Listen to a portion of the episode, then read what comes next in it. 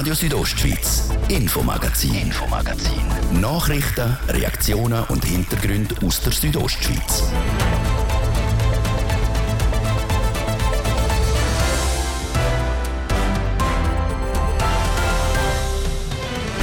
Auch heute beschäftigt uns das Weltwirtschaftsforum zu Davos. Es ist zwar ein ähnliches Jahrestreffen wie sonst auch, aber eben doch nicht ganz. Die Leute sagen, mehr draussen, auf der Promenade, auf der Straße, vielleicht weniger drinnen in den Räumen. Es hat ein bisschen einen anderen Charme, ein anderes Flair sagt der Regierungspräsident und Chef vom WEF-Ausschuss, Markus Kaduff, zum ersten WEF im Frühling. Er erzählt uns unter anderem von seinem persönlichen WEF-Programm. Wir haben im Zusammenhang mit dem WEF aber nicht nur politische Stimmen für euch, weil auch die einheimischen Unternehmen haben während diesen Tagen Ausnahmezustand, zum Beispiel die Hotels, was bei ihnen während dem WEF läuft. Zu hoffen ist, dass sie sich mit etwas nicht umschlagen müssen, am sogenannten Affenpockenvirus. Wenn wir jetzt das anschauen, hat es doch innerhalb kürzester Zeit recht viele Fälle gegeben sagt Bündner Kantonsärztin Marina Jamnitzki. Mit ihr klären wir die wichtigsten Fragen zum Affenpockenvirus, das sich in Europa und auch der Schweiz immer mehr ausbreitet. Das ist das Infomagazin bei Radio Südostschweiz. Im Studio ist Seraina Zinsli. Einen guten Abend. Kaum sind wir zurück im Vor-Corona-Modus, liest man auch schon wieder vom nächsten Virus. Die Rede ist von der Affenpocke. Unter anderem in Europa und in Nordamerika häufen sich die Fälle. Und auch in der Schweiz gibt es erste Fälle, konkret in Bern und Genf. Unsere Reporterin Francesca Albertini hat mit der Bündner Kantonsärztin der Marina Jamnitzki über eben die Affenpocke geredet und wichtige Fragen geklärt. Unter anderem, ob es denn nur eine Frage vor Zeit ist, bis die Affenpocke zu uns nach Graubünden kommen. Realistischerweise ja. Die Affenpockenviren sind ja bisher nur vom Tier zum Menschen übertragen worden und beim Mensch ist Schluss gewesen.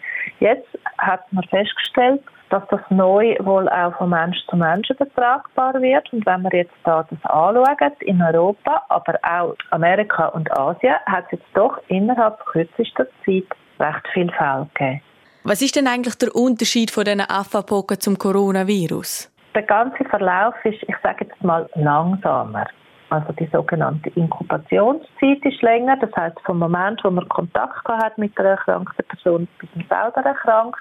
Und auch die Art und Weise, wie man sich ansteckt, braucht einen sehr engen Kontakt. Es braucht, im Prinzip braucht es einen Körperkontakt. Und von dem her werden die Affenpocken nicht die Dynamik haben wie ein Coronavirus. Das heißt, man muss sich jetzt nicht in dem Sinn so fest Sorgen machen wie bei Corona.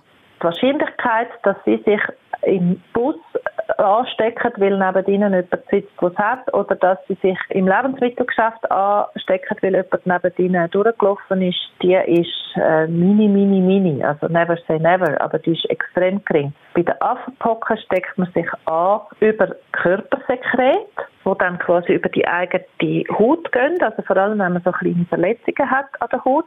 Und auch in gewissen Phasen der Krankheit kann man sich über eine sogenannte Tröpfcheninfektion anstecken, also die Ausatemluft vom Erkrankten. Es braucht aber wirklich einen engen Kontakt. Wenn man jetzt aber die Pocken verwünscht, wie äußern sich ja. denn die? Also ist es ein bisschen wie wilde Blattern? Äh, nicht, ja, nicht unähnlich, ja. Also es, es fängt an, also eben die sogenannte Inkubationszeit vom Moment, wo man Kontakt hat, bis man erkrankt, ist es so 7 bis 21 Tage, also 1 bis 2 Wochen. Die ersten Symptome sind Fieber, geschwollene Lymphknoten, sei es am Hals oder in den Achseln oder in den Leisten. Und dann, etwa zwei bis drei Tage nach dem Fieber, kommen dann die Hautblöschen. Ansteckend ist man vom Moment von der ersten Symptom, also von dem Fieber, diesen geschwollenen Lymphknoten, bis das letzte Blöschen abgehakt ist. Und das geht man davon aus, dass man etwa während drei Wochen ansteckend ist. Im Internet sieht man ja immer wieder Bilder eben von diesen riesigen Blättern und Narben. Ja. Ähm, man redet ja auch davon, dass es da lebenslange Entstellung gibt in gewissen Fällen. Das muss ich jetzt gestehen, dass ich das bei den Affenpocken nicht weiß. Man weiß, dass bei den Pocken das durchaus gegeben hat. Das ist ja der Begriff von Pockennarbigen. Das hat es gegeben. Affenpocken gelten ja als milder wie, ähm, wie die Pocken. Und ich könnte mir jetzt einfach vorstellen, wenn es ein milder Verlauf ist und sich die Blöschen nicht noch zusätzlich infizieren, weil man daran rummacht und kratzt und juckt, dass die einigermaßen gut abheilen. So ein bisschen ähnlich wie bei den wilden Blattern auch. Gibt es auch eine Impfung da dagegen? Also es ist ja so, dass die Pockenimpfung, äh, wo man bis in die 70er Jahre geimpft hat, dass die, sagen zumindest die WHO und äh, die europäische Behörden, die, die Pockenimpfung, die schützt auch sehr gut vor diesen Affenpocken. Die Schweiz hat bis Anfang 70er Jahre geimpft gegen Pocken. Also irgendwo dort 72, 73 dort umeinander sind die letzten Pockenimpfungen gegeben worden. Das heißt, über den Daumen gepeilt, wer älter ist wie 50, hat eine Pockenimpfung gehabt und ist darum auch gut geschützt gegen Affenpocken. Wer jünger ist wie 50, hat keine Pockenimpfung gehabt. Im Moment ist die Pockenimpfung nicht erhältlich sagt Bündner Kantonsärztin Marina Jamnitzki zu den Affenpocken, die sich in Europa immer mehr ausbreiten.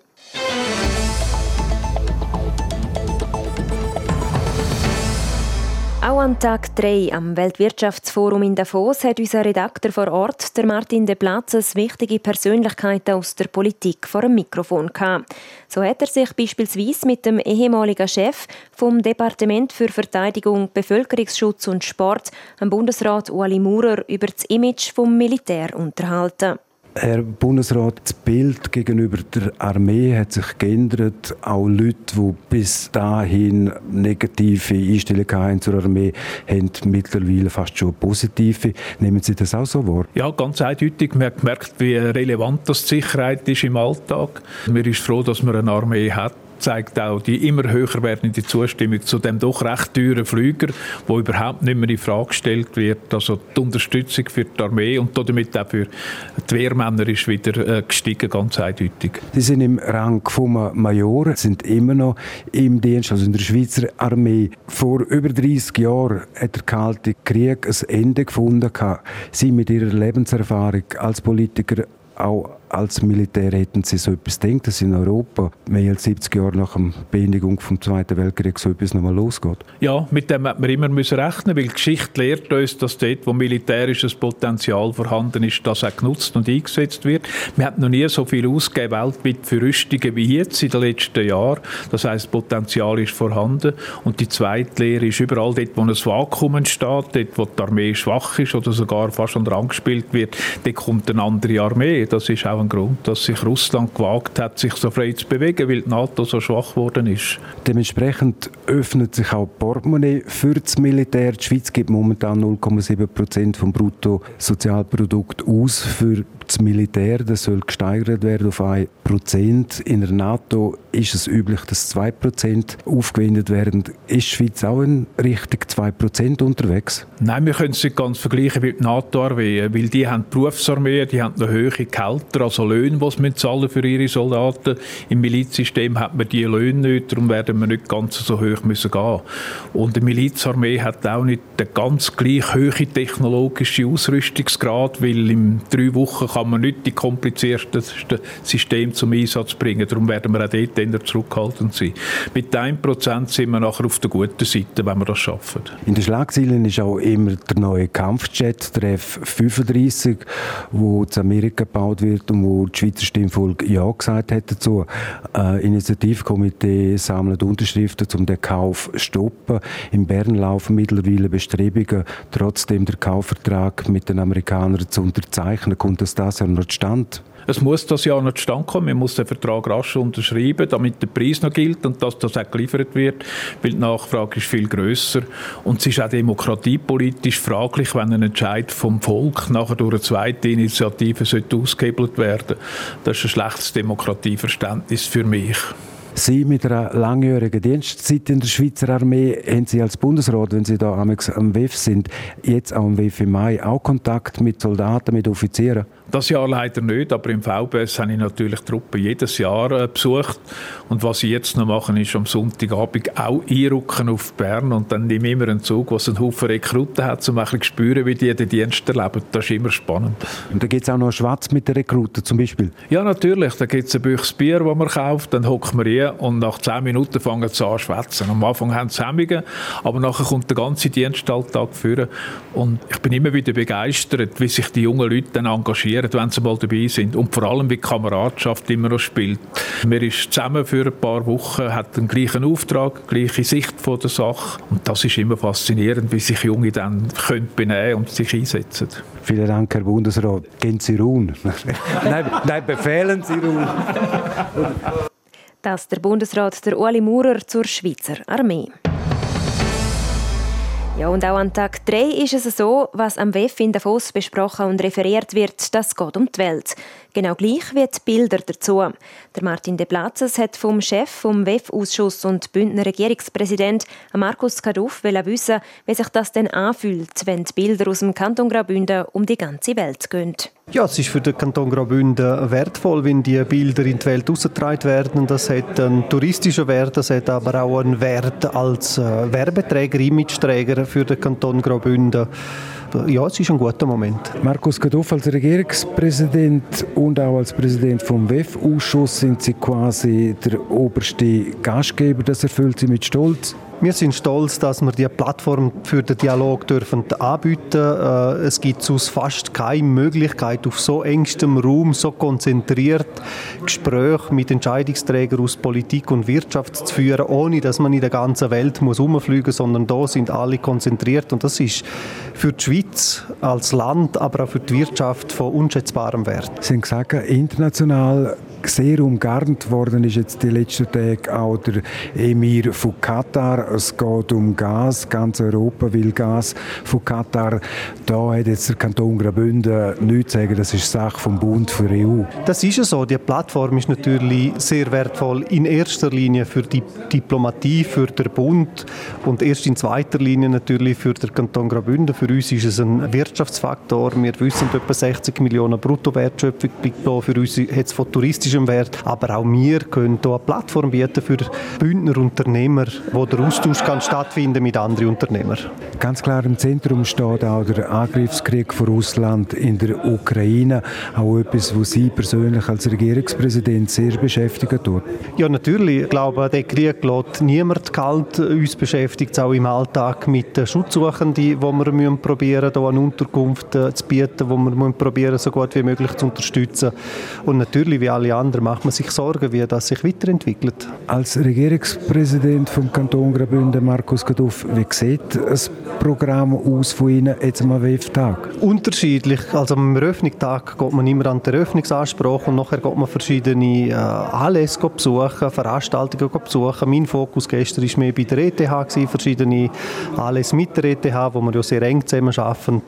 Und am Abend ist dann das sogenannte Swiss Personality Dinner, wo man äh, ja, einen Austausch hat hat mit Leuten aus der Wirtschaft, aus der Wissenschaft, aus der Politik und der Verwaltung.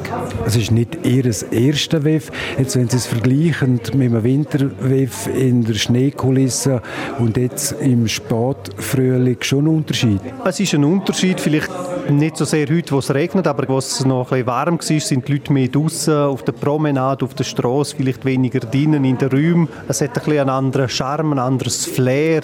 Ich habe auch fast ein bisschen das Gefühl, gut, vielleicht ist es auch, weil es weniger Leute ist, dass es ein bisschen entschleunigter ist als auch schon. Sie haben angesprochen, es hat ein bisschen weniger Leute, trotzdem für die Wirtschaft von der Region Davos, auch für den ganzen Kanton Graubünden, das ist balsam auf die geschundene Seele. Ja, vor allem für Davos, wo natürlich die letzten zwei Jahre wegen der Pandemie stark gelitten hat, wo der Kongresstourismus stark zusammengebrochen ist, wo man auch einen Spengler hat muss absägen. Vor allem für Davos ist das natürlich sehr wertvoll, aber auch für den Kanton Graubünden. Ich habe können mit dem Bundesrat Finanzminister Uli Maurer geredet, der hat ein bisschen aus dem Nähkästchen plaudern Es sei nicht inoffiziell, es ist schon fast offiziell. Er hat gesagt, der Klaus Schwab hat gesagt, im Januar findet 12 2023 wieder in Davos statt. Können Sie das auch bestätigen? Haben Sie so etwas von Klaus Schwab, vom Direktor Alois Zwingi auch gehört?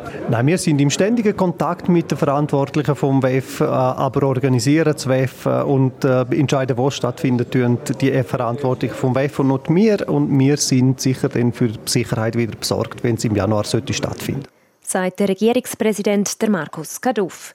Im zweiten Teil vom Infomagazin schauen wir dann, was ZWEF für die einheimischen Unternehmen bedeutet. Mittwoch, 25. Mai, ihr hört Radios Rostschwitz am Punkt halb sechs. Das Wetter.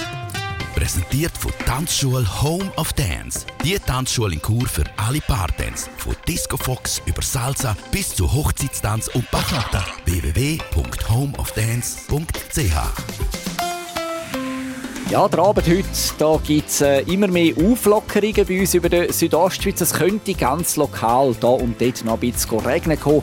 Das aber wirklich nur ganz lokal. In der Nacht reißt es dann immer mehr auf und morgen Donnerstag, also an Auffahrt, gibt es einen freundlichen Mix aus Sonne und Quellwolken. Und auch mit den Temperaturen geht es jetzt langsam wieder aufwärts. Wir erwarten für morgen Tageshöchstwert von bis zu 23 Grad im Churer Rheintal. Das Klosters gibt es 20 und das Arosa 16 Grad. Verkehr. Präsentiert von Greencover AG in Sargans. Ihre Spezialist aus der Region für nachhaltige und effiziente Gebäudehülle. greencover.ch ja, es ist immer noch ganz ein Haufen los auf unseren Straßen in der Südostschweiz. A13, Sargans Richtung Chur. Zwischen der Verzweigung Sarganserland und Langquart haben wir Stau oder stockenden Verkehr. Das wegen Verkehrsüberlastung mit einem Zeitverlust von jetzt noch rund 10 Minuten. Dann A13, Chur-Tusis. Stau der stockend zwischen Chur Nord und Rotenbrunnen. Das ebenfalls wegen Verkehrsüberlastung, Zeitverlust im Moment bis zu 40 Minuten. Dann haben wir Stau oder stockend in der Stadt Chur auf ganzen Haufen Strassen. In Chur ist da ziemlich alles rot auf unserer Staukarte. Ziemliches Chaos aktuell in der Stadt Chur. Ich picke zwei Strassen raus. Und zwar die Kasernenstrasse Statt auswärts, dort verlieren er immer noch rund eine halbe Stunde Zeit. Oder der absolute Rekordhalter in der Stadt Chur ist die Ringstrasse. Ebenfalls statt auswärts mit einer Wartezeit von rund 50 Minuten. Also im Moment fast eine Stunde Zeitverlust in der Stadt Chur. Und stauderstockend haben wir auch in Landquart im Bereich Kreisel-Karlihof mit einem Zeitverlust von aktuell rund 15 Minuten. Und dann schauen wir zum Schluss noch auf der Autoverlad Vereina in Klosters Selfranga beträgt die Wartezeit aktuell eine Stunde. Ja, was will man da noch sagen? Weiterhin viel Geduld und eine gute Fahrt, denen muss vorwärts gehen. Verkehr. Dafür hat mir jetzt ein bisschen Zeit zum äh, Radio hören. Ich gebe zurück in die Redaktion zur Serena Zinsli. Radio Südostschweiz, Infomagazin, Infomagazin. Nachrichten, Reaktionen und Hintergründe aus der Südostschweiz.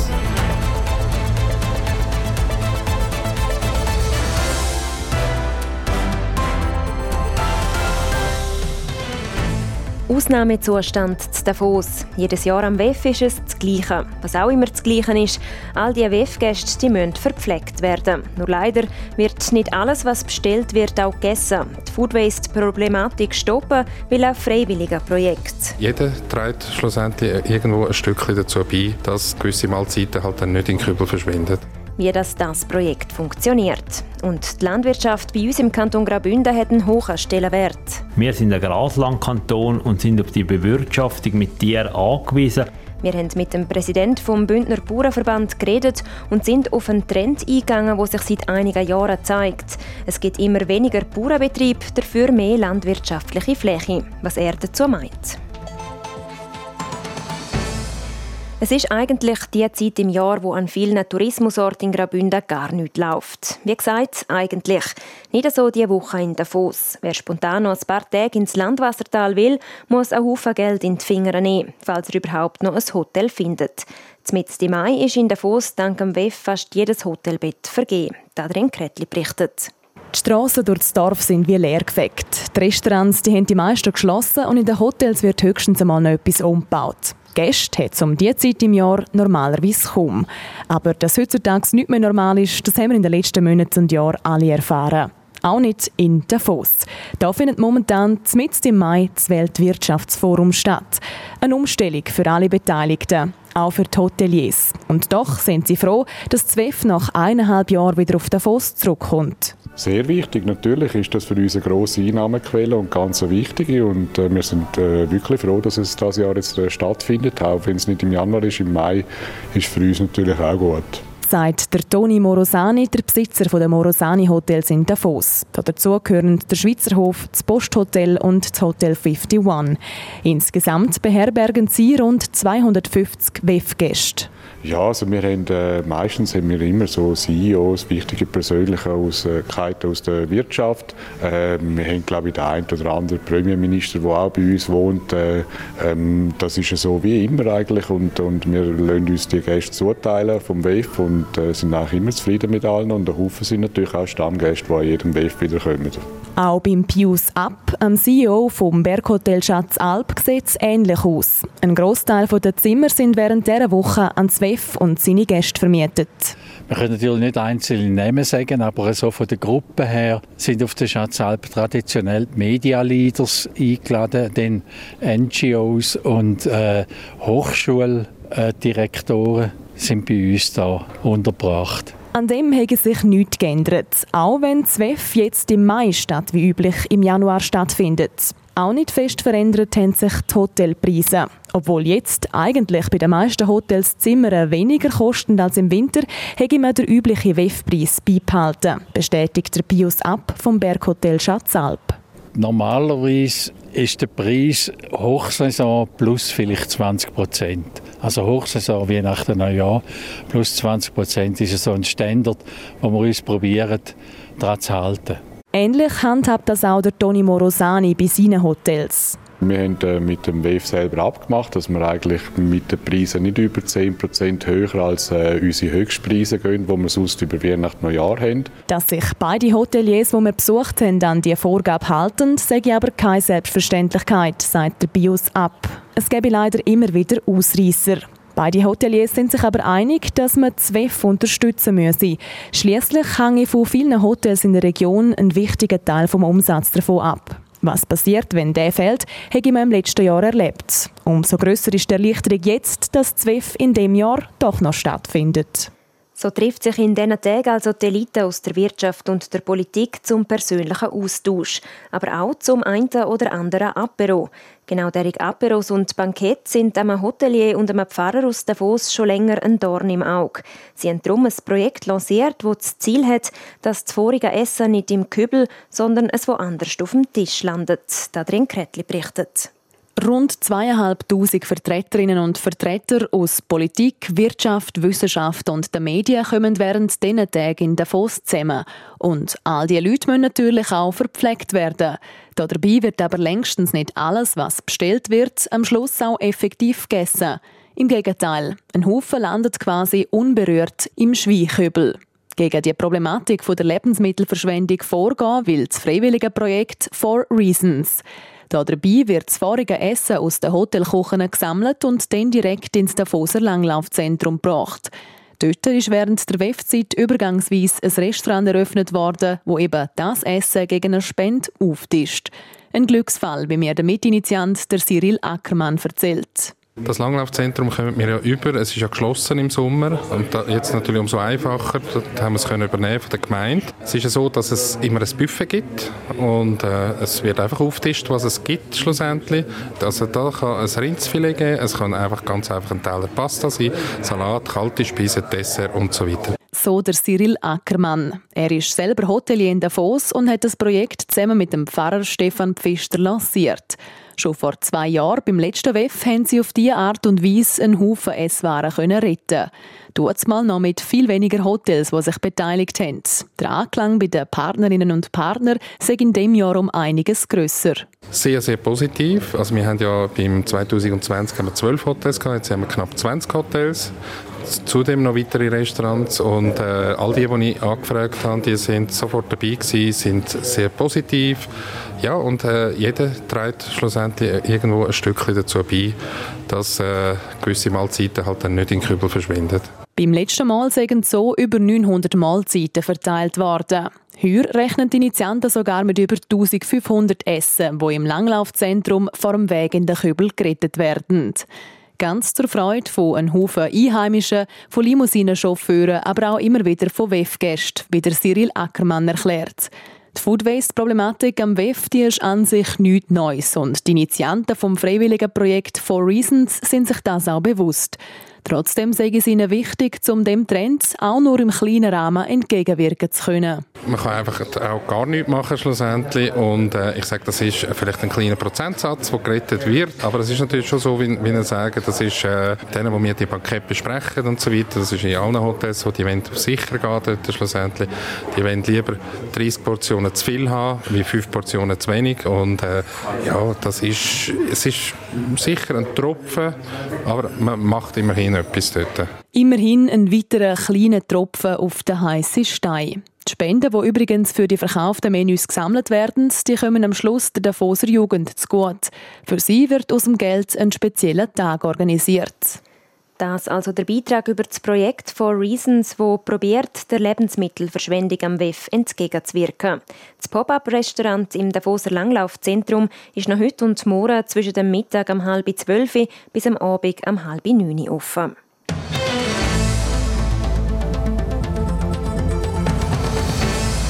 Graubünden hat innerhalb 20 Jahren knapp ein Drittel der Bauernbetriebe verloren. 2001 waren es noch 3200, in den letzten Jahren 1000 weniger. Dagegen die Fläche, die landwirtschaftlich genutzt wird, die ist leicht gestiegen. Der Hans-Peter Putzi im Gespräch mit dem Thomas Roffler, dem Präsident vom Bündner Bauernverband, zu möglichen Gründen für die Entwicklung. Thomas Roffler, es gibt alle Jahre weniger Bauernbetriebe in der Schweiz, aber auch in Graubünden. Warum ist das so? Vielfach ist es so, dass Betriebe dann nicht mehr an eine nächste Generation weitergezogen werden. Sie werden zum Teil dann eben aufgeteilt in den Ortschaften an Betriebe, die vorhanden sind. Es gibt dann Flächen, die übertragen werden an andere Betriebsleiterfamilien.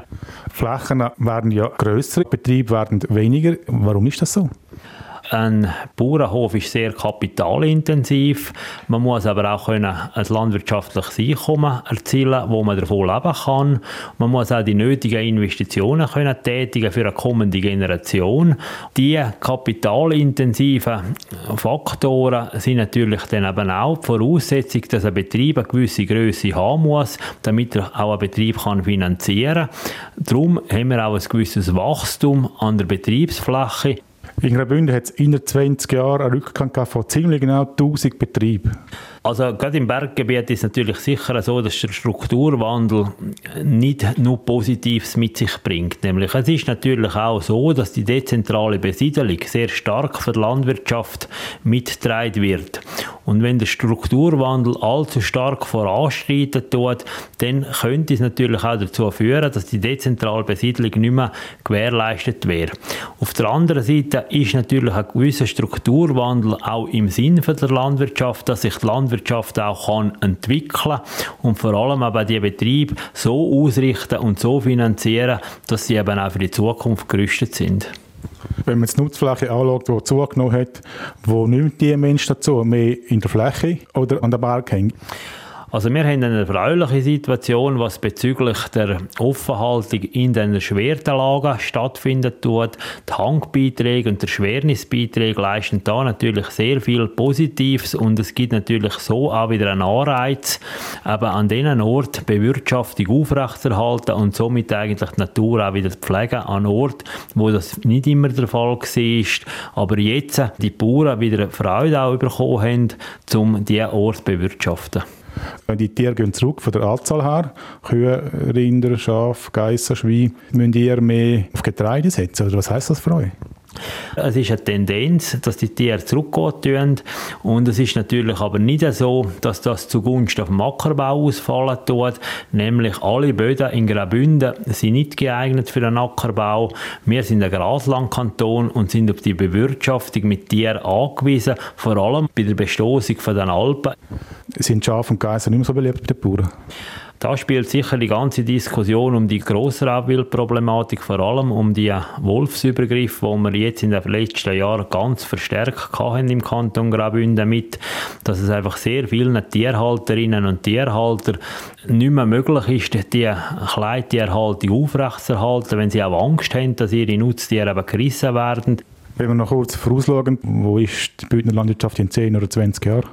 Also ich denke, bei der Offenhaltung und bei der Pflege von der Nutzfläche werden wir die Tendenz, so wie wir sie jetzt eingeschlagen haben, weiterführen können. Der Strukturwandel wird so stattfinden, in einem ähnlichen Ausmaß, natürlich auf tieferem Niveau schon von den Zahlen her, aber prozentual in einem ähnlichen Maß, wie er bis jetzt stattgefunden hat. Bei den Geiss wird es stark und bei den Schafen abhängen davon, wie geht es mit den Wolfsübergriff weiter in Zukunft. Wenn das Problem nicht gelöst wird, wird es dort eine überdurchschnittlich, überproportional starke Abnahme geben in Zukunft. Bei Rindviehhaltung gehe ich davon aus, dass sich die Zahl jetzt auf dem Niveau stagnieren wird. Mit dem Thomas Roffler geredet hat der Hans-Peter Putzi. Sport, präsentiert vom CELS, am Zentrum für Leistungsdiagnostik und Sportmedizin im Spital Thusis. Für Athleten, Achtsame und Ambitionierte. CELS.ch der Sport heute mit dem europäischen Fußballfinal und der French Open. Livio Biondini. Fußball. Heute steigt das erste Finale der UEFA Conference League. Da AS Roma mit dem Startrainer José Mourinho trifft auf Feyenoord Rotterdam aus Holland. Gestern Abend hat es in der albanischen Hauptstadt noch Ausschreitungen von einigen Fans gegeben. Rund 80 gewalttätige Roma-Anhänger sind von der albanischen Polizei ausgewiesen worden. Hoffen wir, wird es heute Abend friedlicher. Abpfiff ist am 9. im Air Albania Stadium in Tirana. Tennis. An der French Open werden heute 32. Finals gespielt. Jill Teichmann schlägt Qualifikantin Olga Danilovic klar mit 6-4 und 6-1 und steht das erste Mal in ihrer Karriere in der dritten Runde von einem Major-Turnier. Nächste Gegnerin für Schweizerin wird Belarusin Viktoria Azarenka. Das Match für Belinda Bencic gegen Bianca Andreescu aus Kanada soll auch noch heute stattfinden. Bei den Männern spielt der Novak Djokovic gerade gegen Alex Molchan aus der Slowakei. Die ersten zwei Sätze gehen mit 6-2 und 6-3 an die Welt Nummer 1. Der dritte Satz wird jetzt gerade gespielt. Der Mitfavorit Alexander Zverev hat gegen den Argentinier Sebastian Baez recht Mühe. In dieser Partie läuft gerade der fünfte Satz. Durchgang 1 und 2 sind an den Argentinier gegangen. Sätze 3 und 4 hat der Deutsch für sich beanspruchen können. Später spielt noch der Wawrinka-Bezwinger Corentin Moutet aus Frankreich gegen den Rafael Nadal. Sport. Präsentiert vom CELS. Zentrum für Leistungsdiagnostik und Sportmedizin im Spital Thusis. Für Athleten, Achtsame und Ambitionierte. CELS.ch ja, so viel für heute. Das Infomagazin gibt es vom Montag bis Freitag jeden Abend ab dem Viertel ab 5 Uhr hier bei Radio Südostschweiz. Auch jederzeit im Internet unter südostschweiz.ch Sendungen zum Nachlesen und auch als Podcast zum Abonnieren. Am Mikrofon war Zeraina Zinsli. Danke fürs Interesse und einen schönen Abend. Radio Südostschweiz, Infomagazin, Infomagazin. Nachrichten, Reaktionen und Hintergründe aus der Südostschweiz.